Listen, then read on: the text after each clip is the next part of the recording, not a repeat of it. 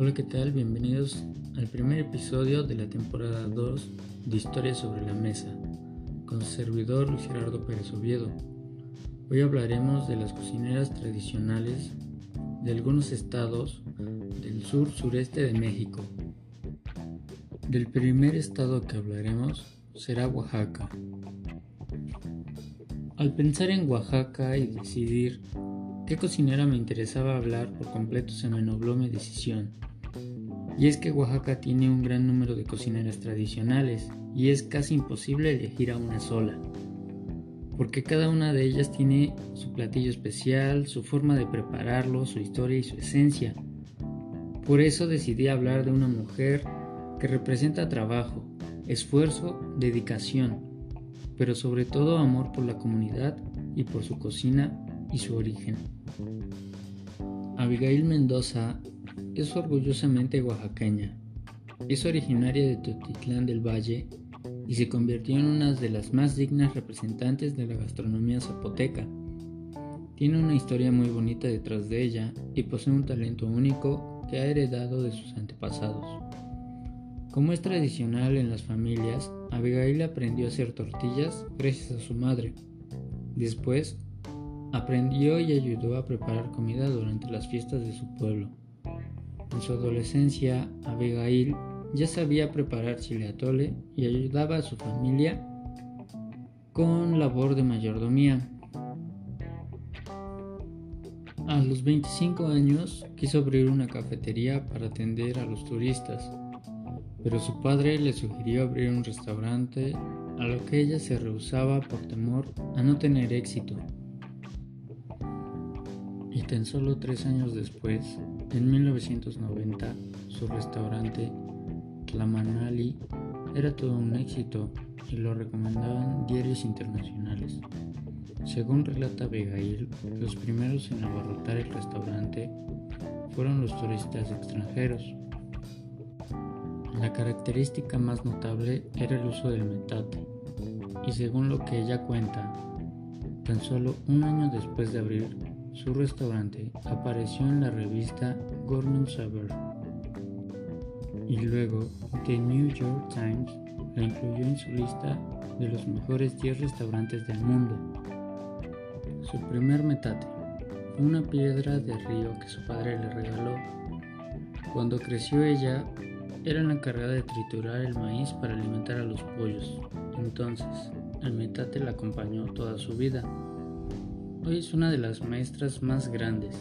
Abigail se encarga de difundir la técnica de molienda con metate, así como otros de los secretos de cocina zapoteca, como tortillas, atole, moles, etc. Todo lo que prepara con el metate y esto le da un espíritu y sabor único a cada platillo.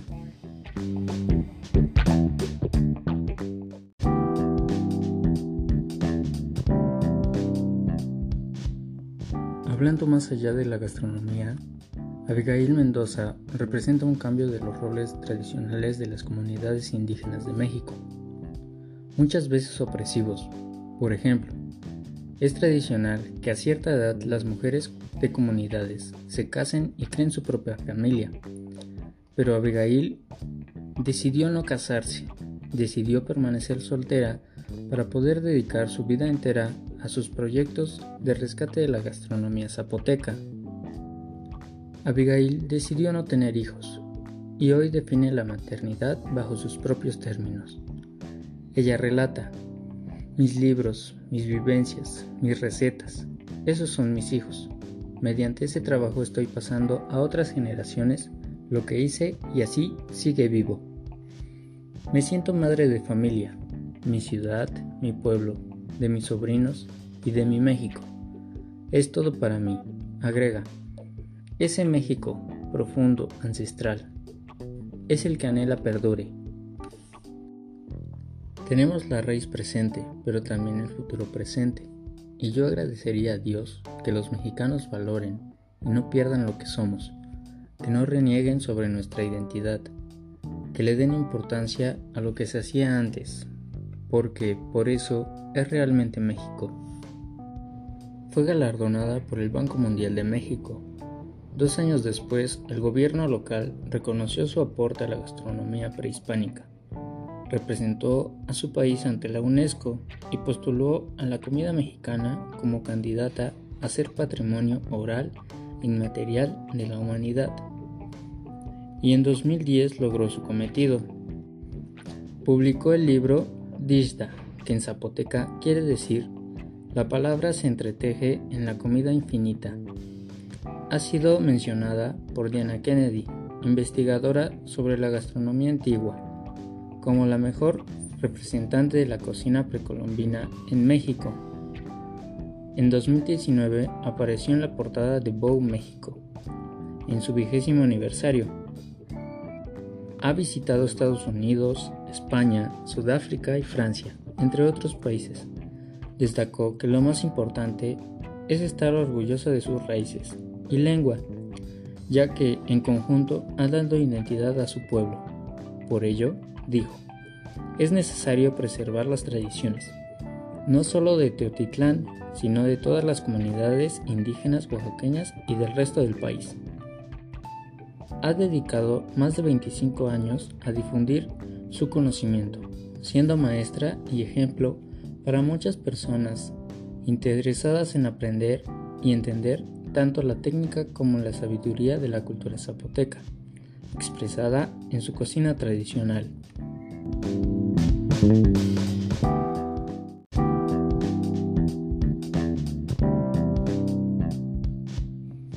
Chiapas es el segundo estado del cual hablaremos.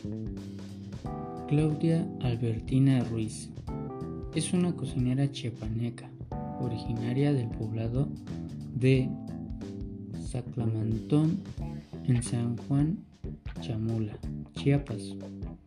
Su tradición gastronómica maya ha marcado su camino como cocinera y chef. Elegí hablar de Claudia porque en su historia ella ha tenido que luchar contra el viento y marea, comenzando con su propia comunidad indígena. Tuvo que desafiar sus tradiciones y costumbres, por lo que en ella el papel de una mujer se limita a ser esposa y ama de casa. Además, porque una de sus aspiraciones es tener en algún momento un comedor comunitario y ofrecerle a su equipo la posibilidad de soñar más allá de la cocina. Claudia estudió gastronomía en la Universidad de Ciencias y Artes de Chiapas y cuando Claudia terminó de estudiar la universidad tuvo que elegir el tema de su tesis. Decidió escribir una tesis manual de recetas en español y otra en lengua de Esto con el objetivo de lograr que todo el conocimiento gastronómico de su comunidad no se perdiera y fuera una forma de impulsar los alimentos basados en el respeto a los indígenas tradicionales. Fue incluida en la lista de los 50 mejores restaurantes, incluida en la categoría de pioneros en la hospitalidad. Claudia Albertina Ruiz es la única mexicana en este listado que reconoce a los jóvenes menores de 35 que están cambiando la gastronomía mundial y que son promesa a seguir. Cuando ella se graduó, el chef Enrique Olvera la invitó a trabajar en la cocina de Puyol. Sería injusto decir que Claudia inició su trabajo en Puyol porque desde el inicio de su carrera universitaria trabajó y estudió, pero menciona que en el restaurante de Olvera fue una gran escuela a nivel personal y profesional. El ritmo de trabajo y estrés en Puyol era diferente. La perfección y los tiempos creaban otras dinámicas. Siempre trataba de corresponder y lograr llegar al nivel que tenían los demás cocineros.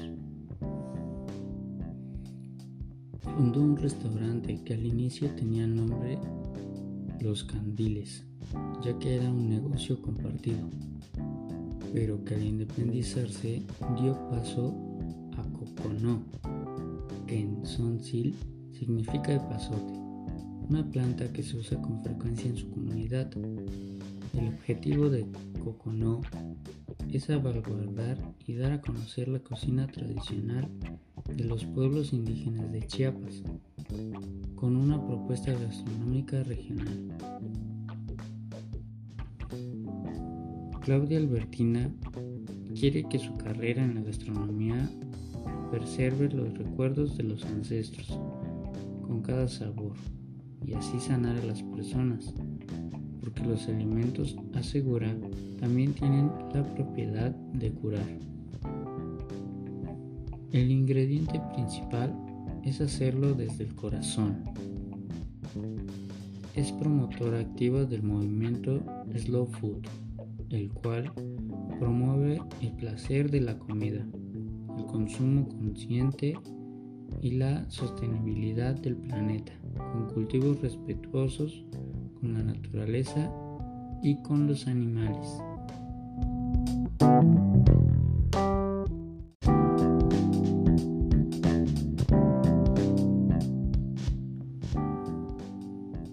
Estado siguiente es Quintana Roo.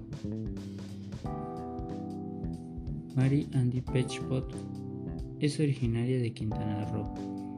Relata que a los 7 años su mamá le enseñó a preparar el atole para criar a su hermanito, porque sus papás tenían que irse a la milpa a sembrar chile chagua. Tenía que poner el pozol para llevarlo al otro día en la mañana a su papá, le gustaba tomarlo con sal y chile verde. Sus padres consideraban que era la mejor comida y más saludable porque ellos la cosechaban.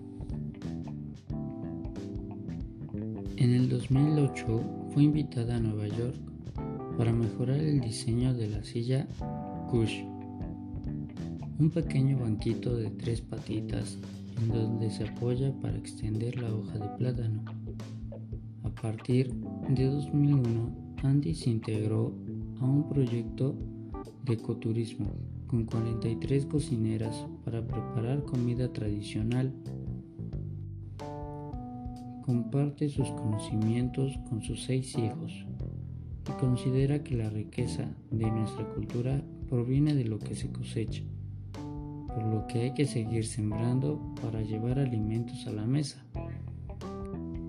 Ella menciona, a veces, por las necesidades económicas, pensamos que somos las personas más pobres, y no, somos las personas más ricas porque podemos degustar todos nuestros alimentos que podemos cosechar, que son las tradiciones de la agricultura orgánica.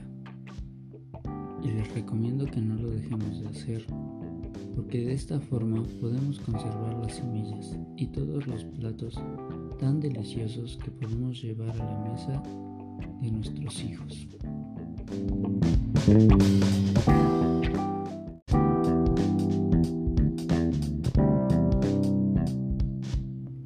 Campeche. Araceli Castillo Negrín es originaria de Champotón, reconocida como cocinera tradicional del mundo maya. Publicó su libro Así se come en Champotón, donde plasmó las recetas creadas al pie de los fogones de las casas de la localidad y heredadas como tesoros familiares.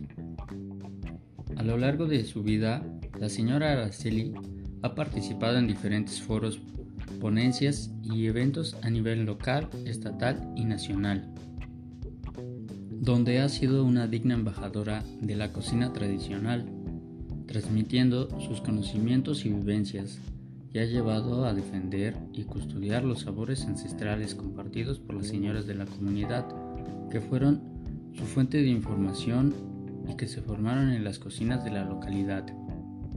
Referente a la educación y consciente de la importancia de la capacitación, principalmente en el ramo turístico, se trasladó a la Ciudad de México con la finalidad de certificarse como instructora de cursos de capacitación de cocina regional, desarrollo humano y artesanía para la Secretaría de Trabajo y Prevención Social, Secretaría de Turismo, Servicio Estatal del Empleo y empresas particulares. Ha participado en diferentes actividades donde el protagonismo lo ha tenido la gastronomía champotonera y en donde ha impartido cursos sobre la receta desde su libro Así se come en champotón a chefs nacionales y extranjeros, como por ejemplo el que ofreció a investigadores de la editorial australiana Gourmet Rings en el año 2011, en donde los participantes se trasladaron a la ciudad y puerto de Champotón para recibir la capacitación. Otro curso impartido a chefs internacionales fue el que ofreció en el año 2016 a un grupo proveniente de Estados Unidos, organizado por el chef reconocido Ricardo Muñoz Zurita. Por su trayectoria a través de la gastronomía, que le ha permitido impulsar el turismo en Champotón, y es una de las personas responsables de que nuestro municipio se conozca como la capital del buen sazón. Meses atrás recibió el reconocimiento y homenaje de la Academia Culinaria de Francia a través del Club Patel México como cocinera tradicional, centinela de la comida campechana. Elegí hablar de la señora Araceli Castillo Negrín porque es una persona que se ha dedicado a documentar las recetas de la comunidad de Champotón. Ha impulsado no solo la cocina, también la educación de la comunidad ha impulsado y ha ayudado a construir escuelas para niños de la comunidad, porque para ella la educación es clave para que las personas puedan superarse.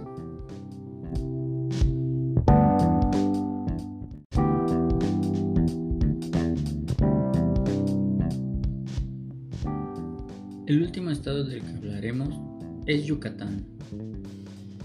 Rosalía Chaychuk pone en alto el nombre de México, pero en especial la de sus tradiciones milenarias de la gastronomía, cultura maya. Decidí contarles de la señora Rosalía porque vi el documental de Netflix Chef Table. Desde que lo vi me gustó mucho su historia y la forma en la que relata lo que sabe y lo que ha vivido. Es originaria de Yashuaná, en Yucatán, en donde se encuentran asentadas una de las comunidades que ha luchado por años para mantener su identidad y la herencia de la cultura maya. A través de sus preparaciones heredadas de generación en generación, Rosalía comparte su pasión por la cocina tradicional y sus ganas de conservar el legado de sus ancestros. Ha promovido la tradición de los pueblos mayas por herencia familiar los inicios de Rosalía Chay estuvieron marcados por la preparación de tortillas. También aprendió a cocinar con leña, apoyando sus ollas en tres piedras, hasta que al fin logró aprender a cocinar en horno subterráneo. Y ahora es reconocida como chef, a la que acuden los mejores chefs del mundo para aprender de su cocina tradicional. Ella comparte que nunca imaginó llegar a tener tal reconocimiento. Cree que lo que le distingue el sabor de su comida es que elabora sus condimentos con sus productos en su propio huerto. Después de ser reconocida internacionalmente, su vida ha cambiado mucho, por lo que le preocupa en pasar sus conocimientos a sus hijos, para que aprendan de este arte culinario ancestral. La primera vez que la visitaron cocineros de Mérida, probaron la cochinita pibil de jabalí y desde entonces regresan para llevarle grupos para que vean cómo prepara la cochinita enterrada con cerdo pelón. Varios chefs han publicado las recetas que ella les enseñó y se enteró que algunos anuncian sus platillos como guisos propios, sin darle crédito fue gracias al chef danés René Redzepi que Rosalía fue contactada por los productores de Netflix. Para Rosalía, la cocina maya es parte de la enseñanza familiar. Por eso advierte que aunque a su hija no le guste tanto la cocina, tiene que aprender, ya que es parte del conocimiento del pueblo maya. El sueño de Rosalía es que su video pueda traer beneficios para toda la comunidad de Yashuana, pues casi todo el pueblo vive del turismo, con el tallado de artesanías en madera, bordados y produido de hamacas. Bueno, hemos llegado al final del primer episodio de Historias sobre la Mesa. Espero que les haya parecido interesante el contenido y los espero la próxima semana con un nuevo episodio. Adiós.